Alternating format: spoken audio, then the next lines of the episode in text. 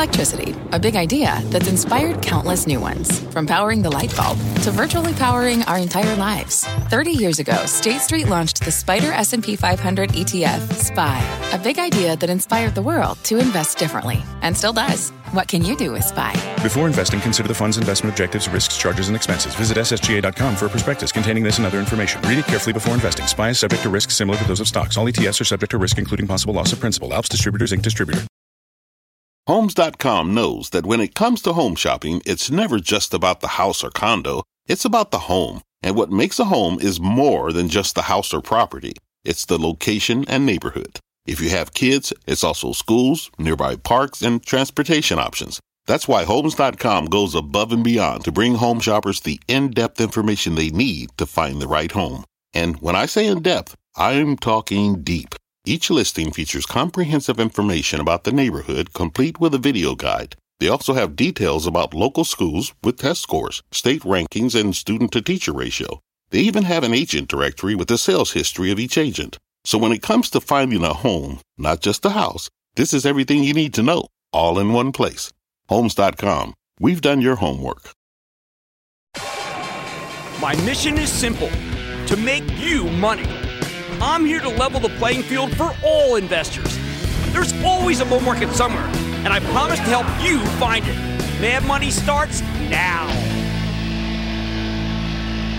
Hey, I'm Cramer. Welcome to Mad Money. Welcome to Cramerica. Other people make friends. I'm just trying to save you some money. My job is not just to entertain, but to educate, put days like today into context. So call me at 1 800 743 CNBC or tweet me at Jim Cramer. Goodbye, September. Goodbye, unhappiness. Yep, we had a very rough month and keep with September's reputation as the worst month on average every year. But now it's coming to an end, and all I can say is good riddance after one more ugly session. Dow sinking to 500 points, S&P and Nasdaq both falling 1.51 percent. What went wrong? I put simply, the economy was just too darn hot, and unfortunately, it remains that way. Even though commodity inflation is now largely under control, we still haven't solved what I call the WFH burden. No, I'm not talking about that old pandemic salt work from home. Going forward, WFH, WFH on the Mad Money set will stand for wages, food, and housing, because those are the areas with the most persistent inflation. The Fed must tame these, and they have to do it by lowering the value of your house and your portfolio. Well, unfortunately, putting your job in jeopardy. What a horrendous but necessary policy, as this kind of inflation will ruin everyone's purchasing power in the end if it remains unchecked. They're the three sticking points that we're dealing with as we go into October. The three key things that the Fed has not been able to get under control. Fed Chief Jay Powell hasn't stopped the wage spiral. There are just too few people in the workforce. A lot of people took early retirement, but they have come back. He hasn't stopped food inflation, which actually comes down to bad weather and Russia's invasion of Ukraine, but it doesn't matter. And he hasn't stopped the runaway cost of housing, although I believe that is about to change with the new 7% mortgage rate. In September, WFH ran white hot, hot so the Fed decided enough is enough and hit us with our third straight triple rate hike. That's remarkable. That's the chief reason your portfolio got laid to waste and could continue to do so. So we have to ask will the September nightmare continue? Well, there could be some respites, but I think the nightmare could continue. So let's start with our game plan for next week with that question in mind, because I do believe that the market can have spikes but ultimately it's going to work its way lower for now, particularly the NASDAQ. Now, we have three events next week that will tell us if October is just an extension of September. First, we get the non farm payroll report. That's that labor report that comes out. That's the most important thing, 12 of them, and they impact for the whole month, all right? I expect it to show too much hiring, remember, because it's backward looking, and too much wage inflation, at least as far as the Fed's concerned. Remember, we're in a good news is bad news environment where we actually want to see and hear about more layoffs and lower wages, more firings. And I don't think we're going to get to that. There's just still too much business in this country.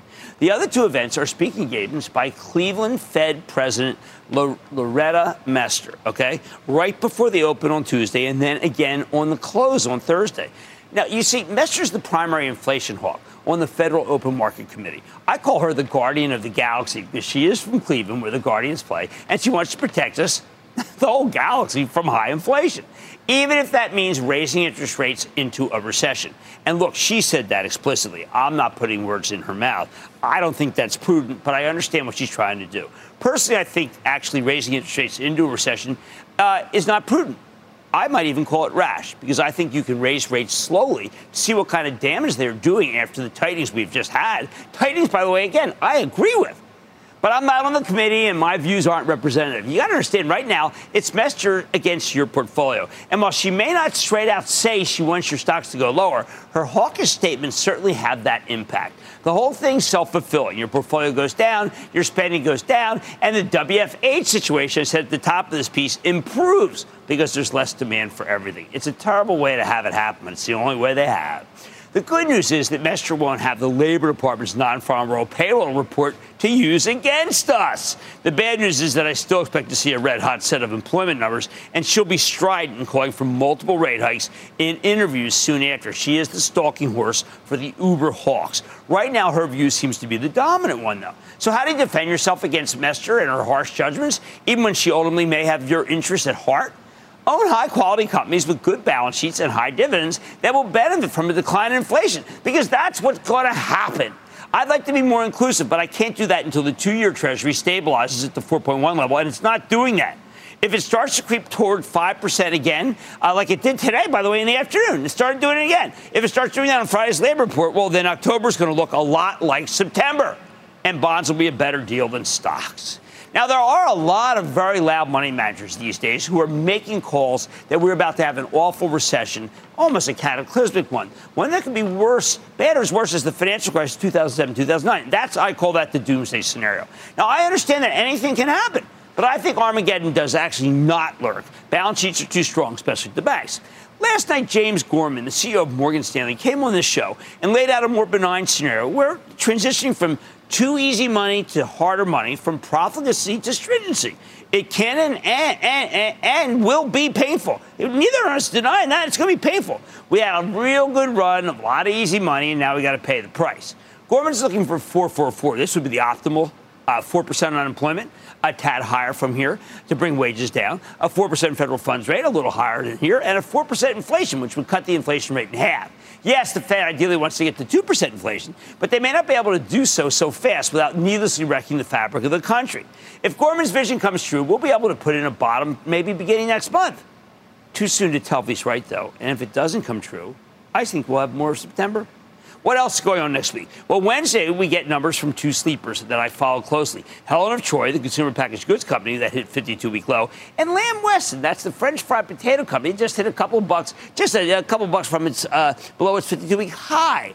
In this market, and I'm using these as examples, we saw this from Nike last night. All that happens is the downside gets accentuated and the upside just treads water or goes marginally higher. That's what I expect will happen with both when they report. Thursday, we get a report from the charitable trust situation that I like very much, but this market's treacherous. This is Constellation Brands, the company behind Modelo and Corona. I think the revenue numbers could be extraordinarily good. We just need to see if the water and glass shortages in Mexico have impacted the company's bottom line. ConAgra and McCormick report too. The former hasn't done anything in ages. It does need to figure out a way to be able to grow its business. The latter already pre-announced a nasty set of numbers. And I got to tell you again, when a company like McCormick pre-announced a negative number, the actual earnings just tend to reinforce the bad number. This thing's been in the penalty box for the past three to six months. I don't know. I think it's a great company. We also have an analyst meeting with Norwegian Cruise Line Holdings. This one's worth drilling down on because chief rival Carnival reported a terrible set of numbers this morning, and it crushed Norwegian along with the whole group. And people are liking travel and services. Well, maybe that's coming to an end. I'm betting Norwegian has better things to say than Carnival, but who knows? Carnival stock today was absolutely disconcerting. Finally, odd one. On Friday, we hear from Tilray. That's the pot company. And I actually think they're going to be able to make a bold prediction about the legalization of cannabis. For the first time, I'm wondering if this could become a, it's so low, with a very good spec play for the rest of the Biden administration. Look, I'm a stock guy. I'm not a Fed policymaker. But from here, I think patience is prudence, even as more rate hikes are inevitable. Let me give you the bottom line. Fed raised and raised and raised right into recession in 2007, and it destroyed the economy. They know nothing. They must stay tough now, but you can be prudent, rational, and tough all at the same time because they can't let what happened in 2007 happen all over again. Conrad in Connecticut. Conrad. Booyah. What's going on, Jim? How you doing, Conrad? What's happening? I'm all right. Hey, uh, 23 handle on Pinterest, and the talks of maybe they're going to sell if they got any sense. What do you think a short-term trade? Are you uh, short Uh, no, I mean I'm not. I, I just can't. I, these are expensive stocks. I don't have a catalyst to explain why it would go up. I'm going to have to say no to buying the stock. It's just. I mean, as far as I'm concerned, it's just too expensive. Joey in Missouri. Joey, Hey Jim, my call. how you doing? Thanks for thanks for all of your advice to all of novice investors here. Um, I'm trying. I got so many negatives. I feel awful, but I just got to stay stick by my guns. I don't want to hurt people. What's going on? you're, you're doing a great job. I appreciate it. Thank you. Um, I would like you to, to know your recommendation on Roku. I think Roku, it's, it's you know, Roku's still an eight billion dollar company, and it still sells. Uh, it's still losing money, so therefore I can't recommend it. I know I sound like a broken record, record, but my point is to help you, and that means saying no to companies that are losing money. How about Josh in Pennsylvania? Josh, Jim, thanks for taking my call, buddy. Booyah. of course, Uh, of course, we're about Kroger. Bought it a few months ago. Do you think I should hold it, or do you think I should buy something else? I think Kroger is handling itself very well. I think they're doing a great job in private label. I think it's a super company. It's a very inexpensive company. It's got a good yield. It's the kind of company that I say you got to ride through, and you can indeed own. Okay, when you're trying to slow down an economy, you can put through some big rate hikes. That's okay. But then you got to let the country catch its breath before you do them again. Remember, the Fed raised right into recession in 2007 and it destroyed the economy. They can continue to raise prudently, but they can't let what happened in 2007 happen know again. nothing! Oh, man, money tonight. After a tough week for the market, one stock was exhibiting peak performance. I'm taking a closer look at Vail Resorts and giving you my take. I'm trying to spotlight some good stocks here. Then, is it time to buy, get bullish on buy? Well, or is the VIX flashing warning signs? I'm going off the charts to find out. And in the face of volatility, it's always a good reminder to think about Am I diversified when you're buying stocks, which of course is why we're going to play my favorite game, put your portfolio to the test. So stay with Cramer.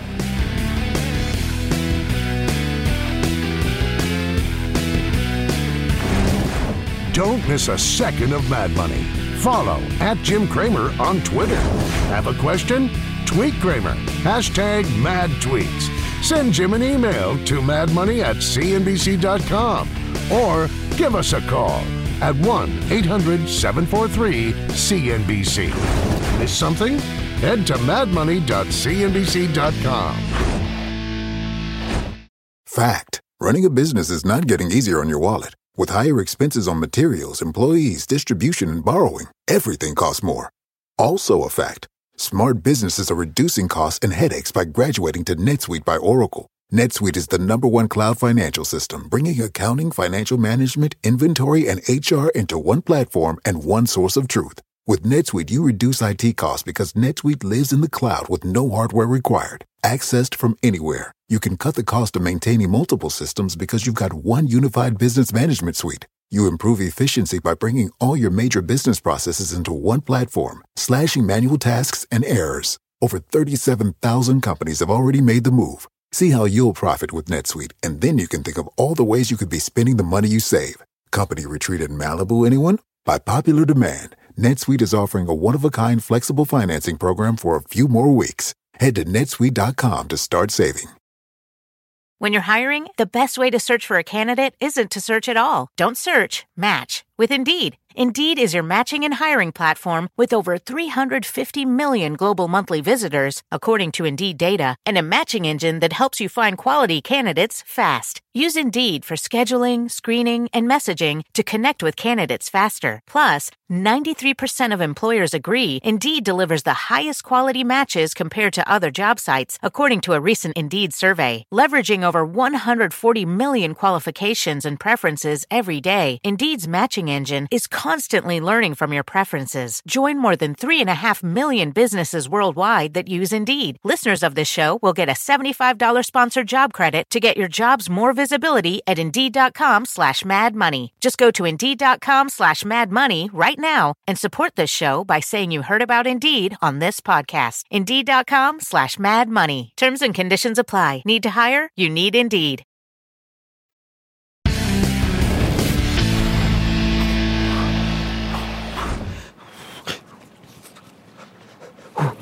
Uh, at the end of another horrible week, excuse me, where the Dow and the S&P 500 both hit new 52-week lows, I want to point out that there are still some bright spots in this market. Not many, but stocks that defied the gravitational pull of the averages. Excuse me, I got a little shiver there. And actually managed to rally. Take Vail Resorts, which owns a host of mountain resorts and ski areas. The darn thing has rallied 14 bucks from its 52-week low set during Tuesday's horrible sell-off, as opposed to today's horrible sell-off. Uh, it's almost like a ski lift climbing a mountain of negativity. How did Vail do it, you ask? Simple. The company just reported a tremendous quarter with a very bullish forecast for the 2023 fiscal year. Of course, that just opens up another question. How the heck is Vail doing so well at a time when everyone's terrified of recession and consumers are pulling in their horns? We saw that with Carnival Cruise today. Well, let me answer the, that question because I like this stock a great deal, and I think it's worth owning here even after the rebound over the last few days. Certainly leg into it. First, though, we need to put this whole move into context. Vail Resorts is a company that we liked very much back in the days before the pandemic. Then COVID hit and the stock crashed, but it quickly rebounded from its March 2020 lows, pretty much tripling over the course of about 20 months. Remember, during the worst days of the pandemic, people loved anything related to uh, outdoors getting a little warm in here. Okay. Uh, the only way to really safely socialize, my mom always said never talk with your mouth full, even with a glove. Uh, that includes skiing. Unfortunately, ever since the virus started tapering off, Vail's had to do a 10-month stint in the post-COVID penalty box. You know, like uh, like the Peloton and uh, like the DocuSign, because widely perceived as a pandemic play. Plus, it was pretty darn expensive as of last November when the Fed declared war on inflation and Wall Street suddenly turned against anything with a high price to earnings multiple. It got. Excuse me. Fingers get cold out here on the slopes got so bad that Vail was hitting new lows earlier this week. Doesn't help the ski trip seem like the kind of discretionary spending that you do less of when the economy falls apart, even it's the Fed that is mandating it. But after the quarter these guys just reported, this is looking like a much better story than we thought it was. We've always known that Vail is best of breed. They own the highest quality mountain resorts in the country, and their properties are spread across the United States, with a couple international locations as well. They've been very shrewd acquirers, by the way. More importantly, I've been eyeing this stock for a while now because early last year, the company announced a major strategic shift. In March of 2021, Vail decided to cut the price of all of its Epic Pass products, meaning ski lift tickets and admission prices, by 20 percent. They're trying to make the resorts more accessible. Even though Vail is synonymous with skiing, it's also synonymous with obscene levels of wealth. They're basically trying to sell more season passes to people who have less money, which I think is a good strategy because there's a whole lot more of them than there are the super rich people. Vail's new strategy has been a gigantic success, but you wouldn't know it from looking at the stock. Management started talking about how it was a hit uh, last September. But Vail never got much credit for this because two months later, the Fed declared war on inflation, and anything with a high price to earnings multiple suddenly went out of style in the Wall Street fashion show. At, this, at the time, Vail was trading at an astronomical 50 times earnings, so it definitely deserved to sell off in a newly hostile and harsher environment. But man, from the highs last November to the lows this Tuesday, lower than where it was when Vail's business took a real hit in 2018. And to me, that is a little nuts. What makes the decline even harder to swallow is the fact that the company's been putting up some excellent numbers. While the headline results missed in March, management raised their full year forecast. Then in June, they posted a terrific beat and raised quarter. Didn't matter. Stock kept getting hit. Fast forward to Wednesday night, Vail reported another truly great quarter, and this time Wall Street actually cared, possibly because the stock had gotten too cheap to ignore. The summer is not particularly important for these guys, but this was the fiscal fourth quarter. So we now have full year numbers for 2022, and more importantly, we've got a forecast for 2023 that's extremely bullish. Let's start with 2022, though, because this is the first full year since they announced that new strategy I mentioned with the cheaper passes. Listen to what CEO Kirsten Lynch had to say. Quote, Results exceeded our original expectations for the year, driven by the stability from our advanced commitment pass products, with approximately 72% of skier visitation at our North American resorts coming from pass product holders. Strong destination uh, group visitation, including demand for lift tickets and an improved guest experience, end quote. Put all together, and there's strong underlying demand for the core offering here. Makes sense that they're doing well. If you're running a travel business, you'd much rather lock people in with season pass type products because that gives you a nice sticky revenue stream. Makes them less vulnerable to cancellations when the economy suddenly slows down, like we've seen over the last few months. As Lynch said on the conference call, and again I quote, advanced commitment continues to be the foundation of our strategy, shifting guests from short term refundable lift ticket purchases to non refundable pass commitments before the season starts in exchange for value. End quote, fabulous strategy. How about the guidance for 2023 fiscal year? Now, this is what truly allowed the stock to soar higher. Let me take you through this. Vail's pass product sales for the upcoming ski season are already up 7% year over year on a dollar basis, and management expects that strength to continue through December. They've seen a ton of last year's pass holders buying ones for the new season, with discounted Epic passes convincing lower frequency guests to switch to more lucrative advanced commitment products. It makes sense. They're also looking for 890 to 950 million dollars in earnings before interest, taxes, depreciation, and amortization, which is up nicely from what the analysts were expecting. That translates to 7 to 13 percent growth. What can I say? Business is good. No wonder the stock spent the last few days roaring higher. And when the market goes down next week, you got to be thinking about this one. So after taking a fresh look at this story, I'm feeling confident in Vail Resorts, especially with the stock now trading at just 24 times earnings, roughly half of where it was in November. Plus, you're being paid to wait. You got a 3.5% yield. Here's the bottom line. I know it is tough to feel bullish about anything in this market. And I wouldn't be surprised if Vail has more downside as the Fed keeps tightening and interest rates keep going higher. But this is a high quality stock that's worth buying into weakness because with these fundamentals, it's inevitable that this stock is going to come roaring back. Mad Money's back after the break. After finishing out a wild week, Cramer's got an eye on the VIX to see what lies ahead. A Friday version of Off the Charts is next. Support for this program is provided by Chevron. Methane management is a critical part of achieving a lower carbon future. Chevron is taking action to keep methane in the pipe. Their 2028 upstream methane intensity target is set to be 53% below the 2016 baseline. They're committed to evolving facility designs and operating practices. And they've trialed over 13 advanced detection technologies, including drones and satellites. That's energy in progress. Learn more at chevron.com/methane. CNBC has quick and easy to understand business news updates at the open, midday, and close every weekday. Markets, money, and more from Wall Street to Main Street. I'm CNBC's Jessica Ettinger. Follow and listen to CNBC Business News Updates wherever you get your podcasts.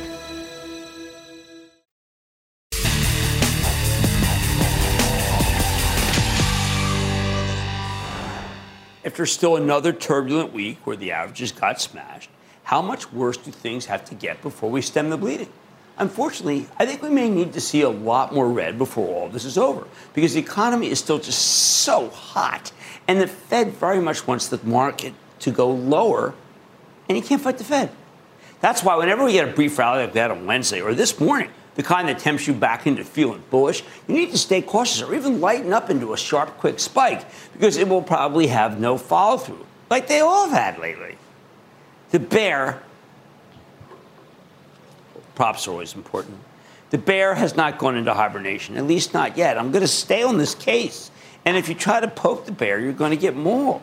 Do not take it from me. Tonight we're going off the charts with Mark Sebastian, one of my favorites. He's a brilliant technician who's the founder of OptionPit.com, and he's also raced for RealMoney.com. In order to get a better read of the action, because he's our resident volatility expert. And right now, volatility is the order of the day. I mean, did you see how the way the market just collapsed today? Normally, when the S&P 500 goes lower, the CBOE or CBOE volatility index, also known as the VIX or the fear gauge, is supposed to go higher. And when the S&P rallies, the VIX is supposed to go lower rational, natural. That's how things behave when a trend is continuing. Take a look at a pair of charts in the daily action, the S&P, and the daily action, the VIX. When the S&P found its footing in June, which was a great moment, I know it was just a great moment, found its footing uh, and started marching higher, the VIX steadily went lower. That gave us a nice rally, exactly as it should. But now let's zoom in on the action in the VIX since August. What's weird here is that even as the S&P started falling in late August, Sebastian points out that we didn't see a strong move in the volatility index.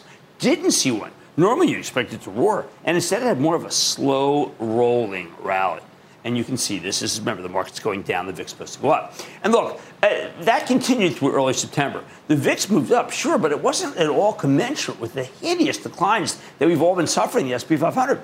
Even in the massive wave of selling that began on September 15th, the VIX was relatively sedate. It's only this week when it really exploded. So, why has the volatility index behaved so oddly over the past month and a half? Why has it not helped us more? Sebastian thinks that it's related to the massive upside being held in VIX call options. I never thought about this. Money managers buy these as a hedge against sudden bouts of volatility. As of today, Sebastian notes that there's a huge open call volume and futures volume in the VIX. Just for November alone, there are 131,000 VIX calls with a strike of 35. There are 141,000 with a strike price of 40. And the numbers get even more bonkers at higher levels 303,000 at 50, 256,000 at 60, then 232,000 at 70, 179,000 at 80. By the way, if the VIX goes to 80, you're looking at a total meltdown in the stock market. I don't think it's going to happen, but you know I am bearish. Put it all together, that's 1.25 million open call contracts for the month of November alone. As Sebastian sees it, this means the market's already somewhat hedged against volatility risk, so the VIX doesn't spike as hard as when the S&P gets poleaxed, as you would expect. There's no immediate race for a hedge against volatility because traders already have it on. But Sebastian points out that something's changed in the last week. So I want you to take a look at this chart of the S&P and the VIX even though the selling in the S&P has slowed versus where we were looking at earlier this month, the volatility index has shot up much, much more. See that? Boom. It's like traders suddenly decided that something big must be happening, even though the averages haven't been getting hit quite hard as hard. To Sebastian, it's like the VIX woke up. Why? Well, it all comes down to bonds. As I always tell you, it's about bonds, bonds, bonds. There's a reason I talk about the insanely high yield on the two-year Treasury note every night which could still go higher as it did today. I want you to take a look at this one. This is a chart of the L. I know this is confusing. I'm sorry. The LQDIEF. That's the LQD is the iShares investment grade corporate bond ETF, while the IEF is the iShares seven to ten year Treasury bond ETF. In short, this chart illustrates the relationship between investment grade corporate debt and government notes. As you can see, right around this time the VIX began to blow up. Investment grade bonds totally tanked relative to treasuries. Over there. Now, check out this chart, which shows the volatility index of the TLT, the 20 year treasury ETF. You can make a VIX out of anything, uh, including, of course, bonds. And right now, the volatility of long term treasuries is exploding higher. To Sebastian, this is a sign that traders are really worried about what's going on in the bond market, like I am. I'm not a trader, but I am worried about the bond market. It's not good news because the bond market is much larger than the stock market and it tends to lead the way. And the bond market is saying the economy is too hot and we have to take rates up big. Put it all together, and while it's possible for the market to get a near term short squeeze, which is what I'm banking on, Sebastian says the volatility index, the bond market, and bond volatility are all pointing toward lower stock prices. In his view, it's absolutely not the time to go long. I understand that. What needs to happen before we can bottom from a chart perspective? Sebastian's waiting for the S&P to go down while the VIX also goes down. That's a classic tell that a sell is coming to an end. That has not happened yet. I repeat, that has not happened. He won't be willing to step in until the market goes lower on declining volatility. How low could we go? Okay, take a look at the action in the S&P over the last three years. Sebastian's eyeing 3386 as his downside price target. So that's still here. Remember, that's actually pretty far away uh, because the that was uh, the S&P's pre-pandemic high, and that's a lot of thinking is about what happened pre-pandemic. That's down more than 200 points from here. But once we reach that level, he says we got to start buying. I'm interested in that. Here's the bottom line. The charts as interpreted by Mark Sebastian, who is my favorite VIX expert, suggests that this market's got more downside and it's way too early to go really bullish. Not what anybody wants to hear, but he's making a pretty compelling case. Call me a believer. As you know, I think this market is treacherous. But Unlike him, I also believe we could get a sharp spike up. But for our charitable trust, if that happens, we're going to have to do some selling. Let's take some phone calls. Let's go to Lou in Minnesota. Lou. Hi, Mr. Cramer. Thank you very much. Take my call. I think you're oh, working you're too hard, Mr. Cramer. Ah, no, I love my I job, but thank you. I, I don't know how you can do it. You're very kind. Thank you. Oh, I'm telling you. So my question is, you know, what about Walgreen? You know, it looks like it's going down, down, down, and I would like to have your comment about Walgreen. I don't think it's doing well. I don't think it's oh, doing well. That. CVS is doing better, but it's uh, CVS much higher stock. I like to buy uh, in retail. The only charitable, the charitable trust we own Costco, And I think Costco is terrific. And they do all the things that you get at Walgreens, and they do it better. Let's go to Andrew in Minnesota. Andrew. Hi, how's it going? Is this Jim Cramer? How are you, Andrew? What's going on? I am doing well. Wow, uh, longtime fan and really cool to talk to you. Uh, so I had a question. I just was calling to get your thoughts on 3M company overall. Sure. Thank you, Andrew. Thank you for the kind uh, comments. Okay. Uh, my father used to rep 3M, so I got to tell you, I am biased toward it. Now that I've said that, though, they have some combat arms litigation that involves noise in the ears, which I'm very familiar with, and that's not going that well. And they also have some uh, uh, groundwater litigation. Both those are making it so that I do not want you to buy the stock. All right. The VIX bond market and bond volatility, as interpreted by Mark Sebastian, suggests that this market's got more downside and it's way too early to get bullish. Remember, I think we could have a spike up. If we do, because that's because it's oversold, we're going to have to lighten up. Much more mad ahead. We're playing a Cramer Fave Am I diversified to see if your portfolios are prepared to handle the uptick in market volatility. Then I have a plan for buying in this market that you won't want to miss. And all your calls rapid fire tonight's edition of the Lightning Round. So stay with Cramer.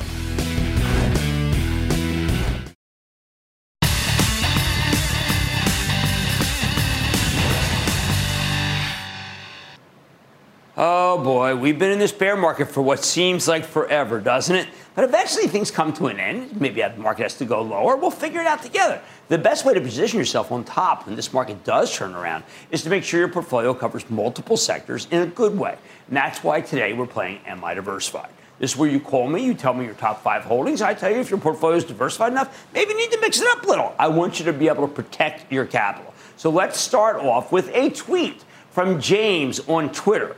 My top five holdings, he says, this is in his retirement account, are United Health, Waste Management, Goldman Sachs, Costco, and CrowdStrike. In total, about 50% of the account. Am I diversified? That's James in Los Angeles, aka Kramer, but with a K. Important to point that out. All right, so Look at this. Look what he's got here. Okay, so you have a really good internet uh, balancing company for uh, people who do streaming. Waste Management, we know, is one of the great diversified companies because they have they're all over the country picking up waste, doing a lot of things. Goldman Sachs, I like them as a financial. They're the first to cut back when they saw that business had slowed. I thought that was smart. United Health, you know, has long been one of my favorites, particularly because they have that Optum division. They have a lot of data. And Costco, uh, the only real retailer of any size that we own for Charitable Trust, other than TJX. You got a retailer, a healthcare, a finance. Uh, it's called a diversified industrial, and we got a, a tech play, but I think a well insulated tech play. I like this portfolio very much. I wouldn't touch. I would not change a thing.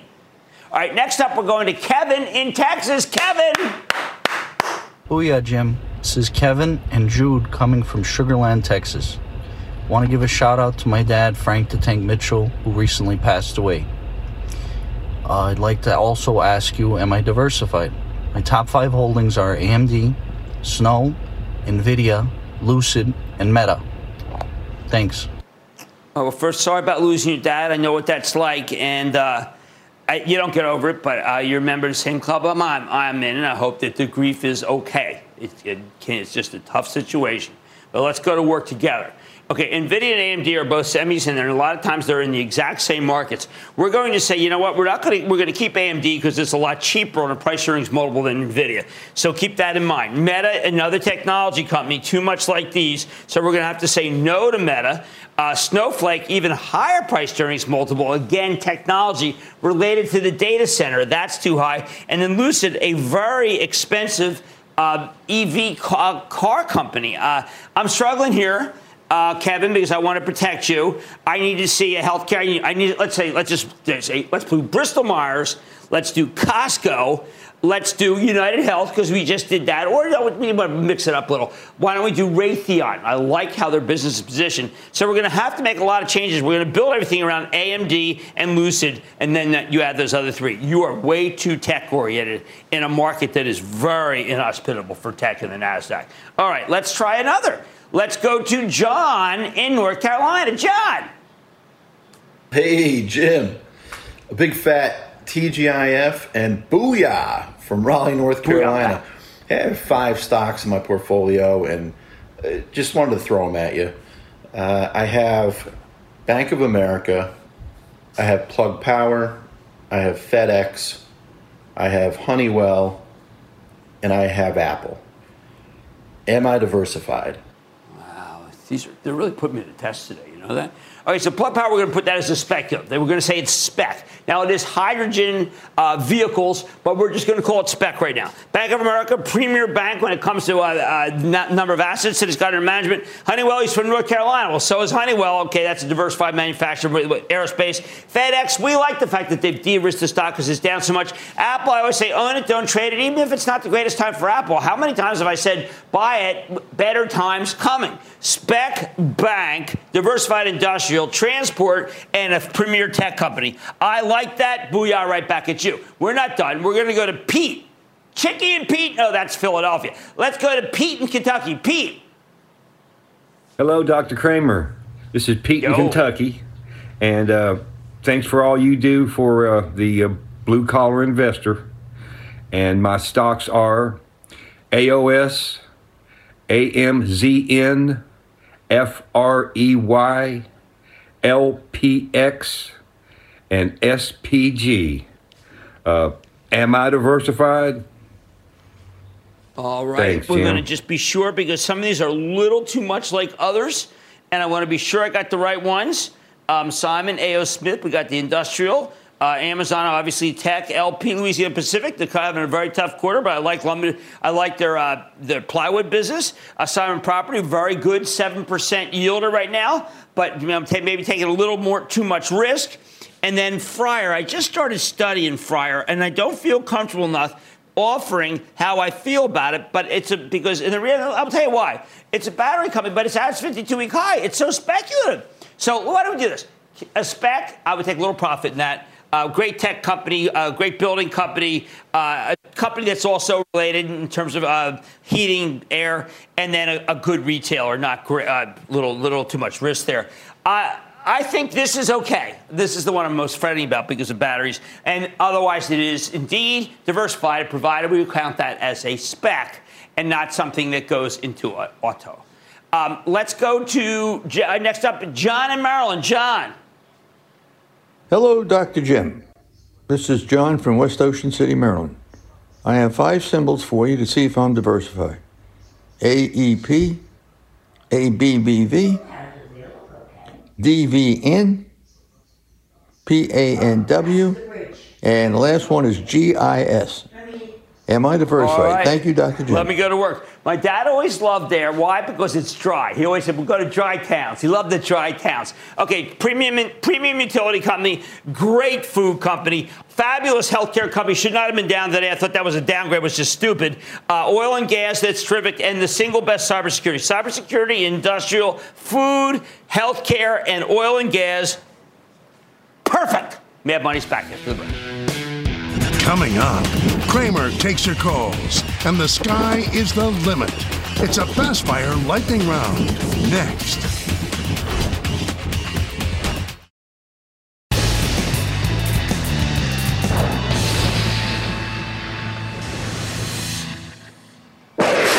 It is time. It's time for the light round. Remember, that's why you call your calls. Rapid fire. You say the name of the stock. I tell you whether bye bye bye. Just regard none of calls. Stock questions. Myself. Play out. And then the lightning round is over. Are you ready, Ski Daddy? Time for the lightning round. Money. I will start with Rich in New Jersey. Rich. Hey, Jim, Big South Jersey and uh, Philadelphia Eagles. Booyah to you, my man. Go Birds. Go Birds. What's up? Go Birds. Earlier in the week, you uh, focused in on your dirty dozen. Uh, my company here went uh, public in 2021 as well, uh, in 21 as well, and is getting hammered. Should I add to my position in UiPath, or does it make you a baker's dozen? No, no, no. I mean, this is that great idea about software for these robotic, with the things that you just have to just constantly do repetitive motion, but it's losing money, and I don't recommend companies that are losing money on Mad Money. Let's go to Rhonda in Kansas. Rhonda. Hi, Jim. Booyah.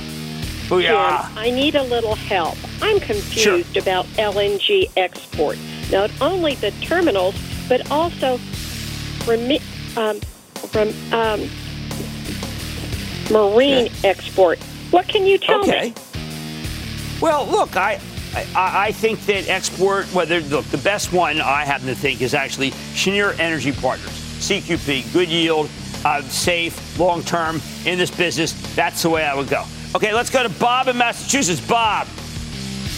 Hey, Jim. Uh, thanks for all you do, and greetings from Boston. Oh, Uh, thank my- you. Well, uh, calling about a uh, Norwegian company uh, in the energy sector that has uh, oil and gas, their own LNG terminal. Wondering your thoughts about Equinor. Well, you know what? I'm going to give you an American analog, a Canadian analog that gives you a much better yield, which is Enbridge, ENB, which is now yielding seven. And I think that's a mistake. I think that's a very good situation. And I do like yield. Let's go to Tommy in Florida. Tommy. Hey, Jim, it's Tom from Palm Coast. How are you in Florida? Uh, I'm doing well. I hope everything's okay down there. What's going on? Oh, you know, I'm I'm a long-term investor, Jim, and I've been following you for about ten years now. I've been a club. I'm a, I'm a club member for the past seven, and I've been on your show three times uh, asking questions. And uh, general question, just to start, I, I would say just quickly is uh, I'm 90% invested in in the in your portfolio. So 90% Okay. of my portfolio is what you have. And um, I was just wondering what your thoughts were on its performance five years out, and maybe, and also uh, another question on MP Materials, the uh, rare earth minerals All right, miner well- out in, Uh, out well, the Vegas. stocks we're buying are, are, you know, for multiple years out, and we think we're buying, we buy them slowly, we buy them low. If they spike up, we get a little bit of it. MP Materials does have, according to some research that I read this week, that some of the prices of their materials have come down. But it does make money, and it is very well run. And I believe in the uh, in the rare rare earth materials, and they've got them. So long term view on that is very positive. Let's go to Mike in Pennsylvania. Mike. Hey, Mr. Cramer, how are you today? I am good, Mike. How about you? Well, hanging in there. The All right, making me crazy, but Yeah, I it's got, I got it's. LASR. Oh, geez. Okay. So, semiconductor laser, that's a great business, but it loses money. And I, I know I'm a broken record. We can't recommend stocks of companies that are losing money in a bear market. It just won't work. Let's go to Gene in Arizona. Gene. Hello. Jim, Gene, how you're are up. you? It's Jim. I am good. Yeah. How are you? Fine. My question is about PBR, Petrobras. Yeah, you you know what? For a long time, I followed this company. They used to call it Pabst Blue Ribbon PBR. And you know what? I'm not going to buy any stock in a country that right now is in such political flux that you can wake up tomorrow and discover that company's been nationalized. That's how dangerous that country is right now. I know that seems ex- uh, extreme, but I'm not going there. Let's go to Donovan in Ohio. Donovan. Booyah, Jim from Columbus, Ohio. Thank you for all do. Booyah, Donovan, what's uh, I up? haven't been investing for very long, but uh, I watch both your shows and I'm learning a lot. Calling tonight about the stock Amerisource Bergen, ticker symbol ABC. What do you think? Very good distributor, reasonable valuation, does a lot, do does well no matter in good times and bad times. Call me a buyer of Amerisource Bergen. There's something I like. How about Adam in Michigan? Adam. Hey, Cramerica, how you doing, man? I am doing well. How about you? Not bad, not bad. I am looking at starting a position in BJ. What do you think?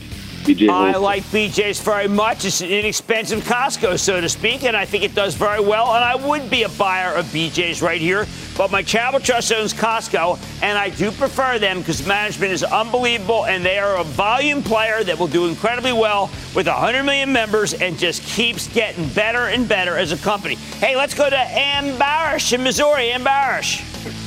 Hey, Jim. Booyah. Booyah, man. What's going on? Hey, this is my first time calling. I'm very excited to be Okay. on the show. Thanks for having me. Oh, I want to pick your brain on New Mountain Finance Company, ticker symbol NMFC. I'm, I'm glad you asked about this. This is the kind of company that looks very fetching because we know it's got a good yield and we know it's got a low price earnings multiple, but we don't know how what they're invested in. And as far as I'm concerned, therefore, it's too dangerous. And that, ladies and gentlemen, is the conclusion of the Lightning Round. The lightning round is sponsored by TD Ameritrade. After a tough week, should buying be on your radar? Cramer's offering up some rules for the road. Next.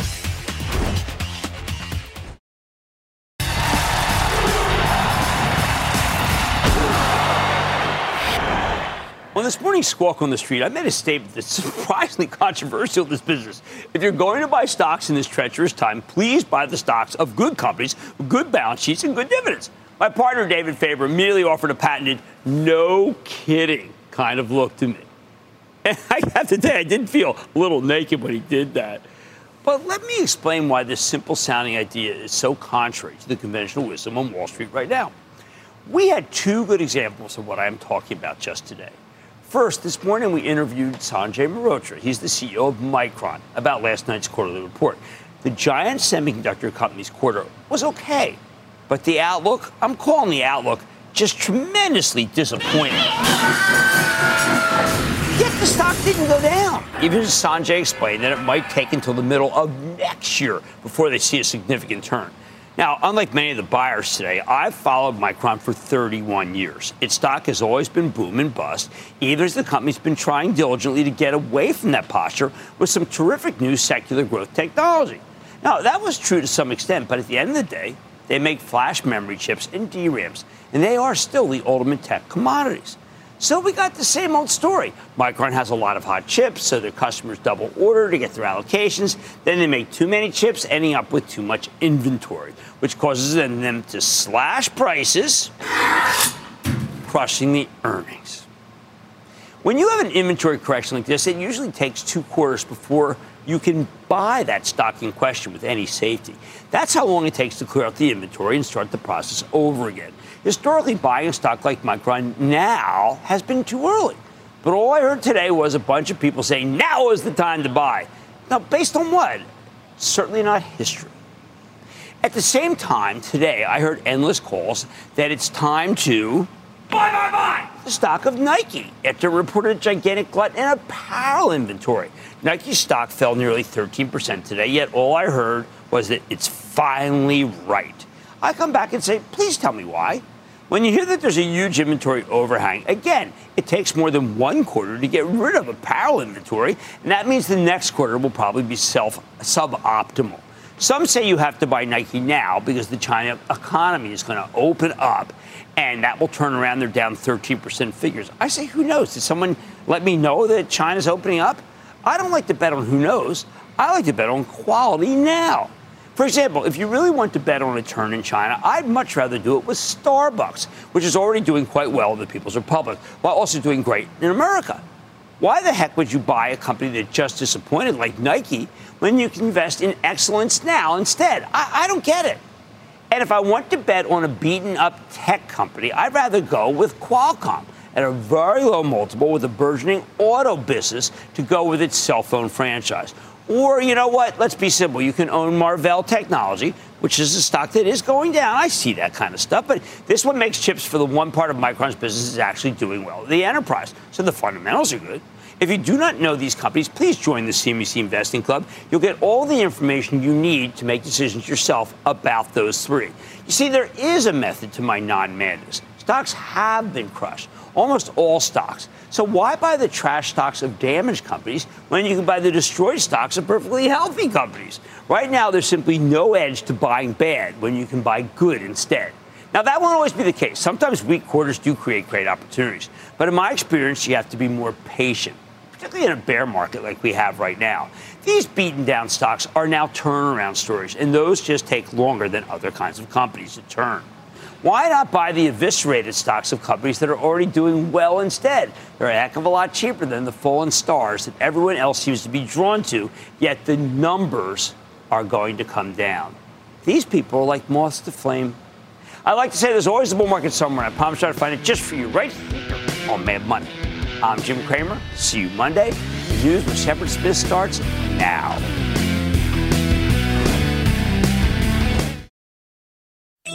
CNBC has quick and easy to understand business news updates at the open, midday, and close every weekday. Markets, money, and more from Wall Street to Main Street. I'm CNBC's Jessica Ettinger. Follow and listen to CNBC Business News Updates wherever you get your podcasts.